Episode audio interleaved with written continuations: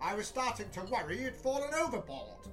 You know, I was just chatting to a trader from the East India Company on my way here, and he told me that he could do me a good deal on a set of kangaroos.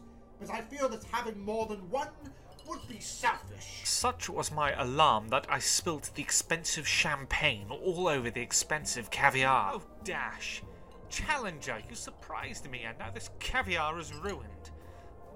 No matter, I shall simply buy another, another expensive bottle of wine an expensive plate of caviar that was, which in this part of the world was really rather expensive indeed. Don't offer to pay, Challenger, I really don't mind. I did mind. Oh, good. And who is this organism of the non mobile over-producing variety? My name's Evangeline. Evangeline Rock. Yes, yes, very good. George Challenger? Professor?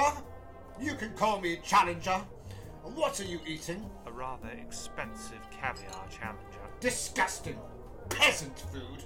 Waiter, Yes, sir. steak and chips, please. And a bottle of Merlot. On the same tab as Mr. Peregrine, sir.